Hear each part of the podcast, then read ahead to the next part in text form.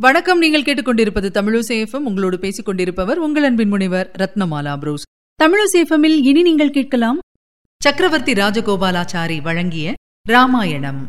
அத்தியாயம் இரண்டு. குறை தீர்ந்தது. ஆண்டுகள் பல நன்றாக கழிந்தன. ஆயினும் அரசனுக்கு ஒரு பெருங்குறை புத்திர பாகியம் இல்லாத குறை. ஒரு நாள் அப்போது வசந்த ருது. அரசனுக்கு ஓர் எண்ணம் தோன்றிற்று. அஸ்வமேத யாகமும் புத்திரகாமேஷ்டியும் சேவித்தேனானால் ஒருவேளை மக்கட்பேறு பெறுவேனோ? என்று எண்ணினான்.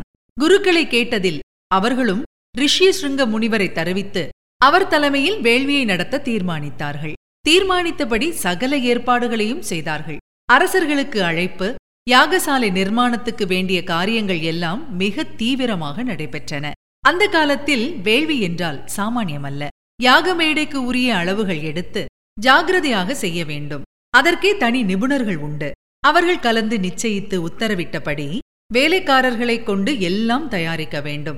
யாக சாதனங்கள் செய்யும் நிபுணர்களை திரட்டி அவர்களுக்கு இன்ன இன்னது செய்யுங்கள் என்று சொல்லி வேலை வாங்க வேண்டும்.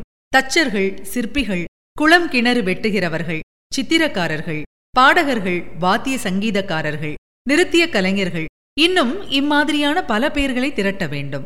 விருந்தினர்கள் தங்குவதற்கு ஒரு புதிய நகரமே நிர்மாணித்து ஆயிரக்கணக்கான ஜனங்களுக்கு போஜனம் அளித்து உபசரித்து மாடுகள் துணிகள் முதலியன கொடுக்க வேண்டும். ஆட்டம் சங்கீதம் வேடிக்கை முதலியவைகளையும் ஏற்பாடு செய்து பெருங்கூட்டத்தை திருப்தி செய்து அனுப்ப வேண்டும். தற்கால உலகில் ராஜாங்க ஆதரவில் நடத்தப்படும் பெரிய சம்மேளனங்களைப் போலவே அந்த காலத்தில் வேள்விகள் நடத்தப்பட்டன. எல்லா காரியங்களும் சரியாகவும் மும்முரமாகவும் நடத்தப்பட்டு யாக குதிரையும் அதனுடன் ஒரு வீரர் படையும் பல நாடுகள் சுற்றி வரும்படி அனுப்பப்பட்டன. ஒரு வருஷம் கழித்து எந்த இடையூறும் இல்லாமல் யாக குதிரையும் குதிரையை அழைத்துச் சென்ற வீரர்களும் வெற்றி கொண்டாட்டத்துடன் நகரத்துக்கு திரும்பி வந்தார்கள். அதன்மேல் யாகத்தை சாஸ்திரப்படி செய்ய ஆரம்பித்தார்கள். அயோத்தியில் இது நடக்க தேவர்களுக்குள் நடந்த யோசனையை வால்மீகி சொல்கிறார். நான்முகக் கடவுளை பார்த்து தேவர்கள் சொன்னார்கள் பகவானே உம்முடைய வரத்தை பெற்றுக்கொண்டு ராவணன் என்ற அரக்கன் எங்களுக்கெல்லாம் மிகுந்த தொல்லை தந்து வருகின்றான். அவனை நாம் அடக்கவோ ஜெயிக்கவோ கொல்லவோ முடியவில்லை. உம்முடைய வரத்தினால் அவனுக்கு பாதுகாப்பு ஏற்பட்டு அவனுடைய அகங்காரம் அதிகரித்து துஷ்டனாகப் போய் அவன் எல்லோரையும் அவமதித்தும் கொடுமை செய்தும் வருகிறான்.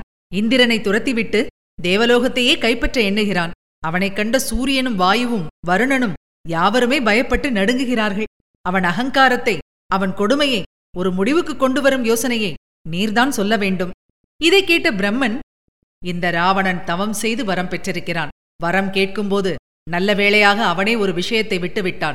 தேவ கந்தர்வ ராட்சசர்களால் தனக்கு மரணம் உண்டாகக்கூடாது என்று வரம் பெற்றானை ஒழிய மானிடர்களைப் பற்றி கேட்கவில்லை. மனித ஜாதியை மறந்தோ அலட்சியம் செய்தோ விட்டுவிட்டான். ஆனபடியால் இதற்கு வழி உண்டு என்றார். எல்லாருக்கும் ஒரே மகிழ்ச்சி. உடனே மகாவிஷ்ணுவை சரணடைந்தார்கள். லோகநாதனே ராவணன் என்ற துஷ்டன் பிரம்மாவிடம் வரம் பெற்று உலகத்தை இம்சை செய்து வருகிறான். அதை பொறுக்க முடியவில்லை. அவன் அமரத்துவம் கேட்டு பெற்ற வரத்தில் மனிதனால் அவனுக்கு மரணமில்லை என்று சேர்க்கப்படவில்லை. மறந்தோ அலட்சியம் செய்தோ அவன் அதை கேட்கவும் இல்லை. பிரம்மனிடமிருந்து பெறவில்லை. ஆகையால் தங்களுடைய அருள் எங்களுக்கு வேண்டும். மனித ஜன்மம் எடுத்து தாங்கள்தான் எங்களை காப்பாற்ற வேண்டும் என்றார்கள். நாராயணனும் அப்படியே என்று ஒப்புக்கொண்டு பூ உலகில் புத்திரபாகியத்துக்காக யாகம் செய்யும் தசரதனுக்கு நான்கு குமாரர்களாக நான் அவதரித்து ராவணனை கொன்று உங்களுக்கு விடுதலையும் தருவேன் என்றார். அவ்வாறே தசரதனுடைய மூன்று மனைவியரின் வயிற்றில் கர்ப்பவாசம் செய்ய திருவுளம் கொண்டார். ரிஷிஸ்ருங்கர் வேள்வித்தீயில் ஆகுதி விட்டார். நெய்யை தீ விழுங்கிற்று. தீயிலிருந்து பொங்கி எழுந்தது கொழுங்கணல் போன்ற ஒரு பெரிய உருவம். அதன் பிரகாசம் சூரியனைப் போல் கண்களை கூசச் செய்தது. இரு கைகளாலும் ஒரு திவ்ய தங்க பாத்திரத்தை ஏந்தி நின்றது. கம்பீரமான துந்துபி ஸ்வரத்தில் சொல்லிற்று தசரத மகாராஜனை உன்னுடைய பிரார்த்தனையை ஒப்புக்கொண்டு தேவர்கள் இந்த பாயசத்தை உன் மனைவியர்களுக்கென்று அனுப்பியிருக்கிறார்கள். உனக்கு புத்திரபாகியம் உண்டாகும். இதை பெற்றுக்கொண்டு உன் பத்தினிகளுக்கு தருவாயாக மங்களம் என்றது. தசரதனும் அடங்கா மகிழ்ச்சியடைந்து குழந்தையை தூக்கி எடுப்பது போல் வெகு பிரியமாக பாத்திரத்தை பெற்றுக்கொண்டான். நெருப்பினின்று கிளம்பிய யாக புருஷனும் மறைந்தான். வேள்வி முடிந்த பின் அரசன் பாயச பாத்திரத்தை அப்படியே எடுத்துக்கொண்டு அந்தப்புறம் சென்று தனது மனைவியரிடம் கூறினான். தேவர்கள் பிரசாதம் இதோ கொண்டு வந்திருக்கிறேன். நீங்கள் இதை மூவரும் அருந்தி புத்திரப்பேர் அடையுங்கள் என்று சொன்னான். இந்த மகிழ்ச்சி செய்தியை கேட்டதுமே அந்த புறம் சரத்கால சந்திரகாந்தியின் பொலிவு அடைந்தது. தசரதனுக்கு மூன்று பத்தினிகள். பாத்திரத்திலுள்ள பாயசத்தில் பாதியை கௌசல்யா தேவி அருந்தினாள். சுமத்திரைக்கும் அப்படியே தந்து மிகுதியில் ஒரு பாதியை கைகேயி அருந்தினாள். பின்னர் எஞ்சி நின்ற பாயசத்தை தசரதன் மறுபடி சுமித்திரைக்கு கொடுத்தான். பரம ஏழை ஒருவன் பணம் நிறைந்த பானை ஒன்று புதைந்து கிடந்ததை திடீரென்று அடைந்து பெற்ற மகிழ்ச்சியைப் போல தசரதனுடைய மூன்று மனைவிகளும் மகிழ்ந்து மனம் பூரித்தார்கள். எதிர்பார்த்தபடி மூன்று ராஜபத்தினிகளும் கர்ப்பம் தரித்தார்கள். நீங்கள் இதுவரை கேட்டது ராஜாஜி எழுதிய சக்கரவர்த்தி திருமகன்.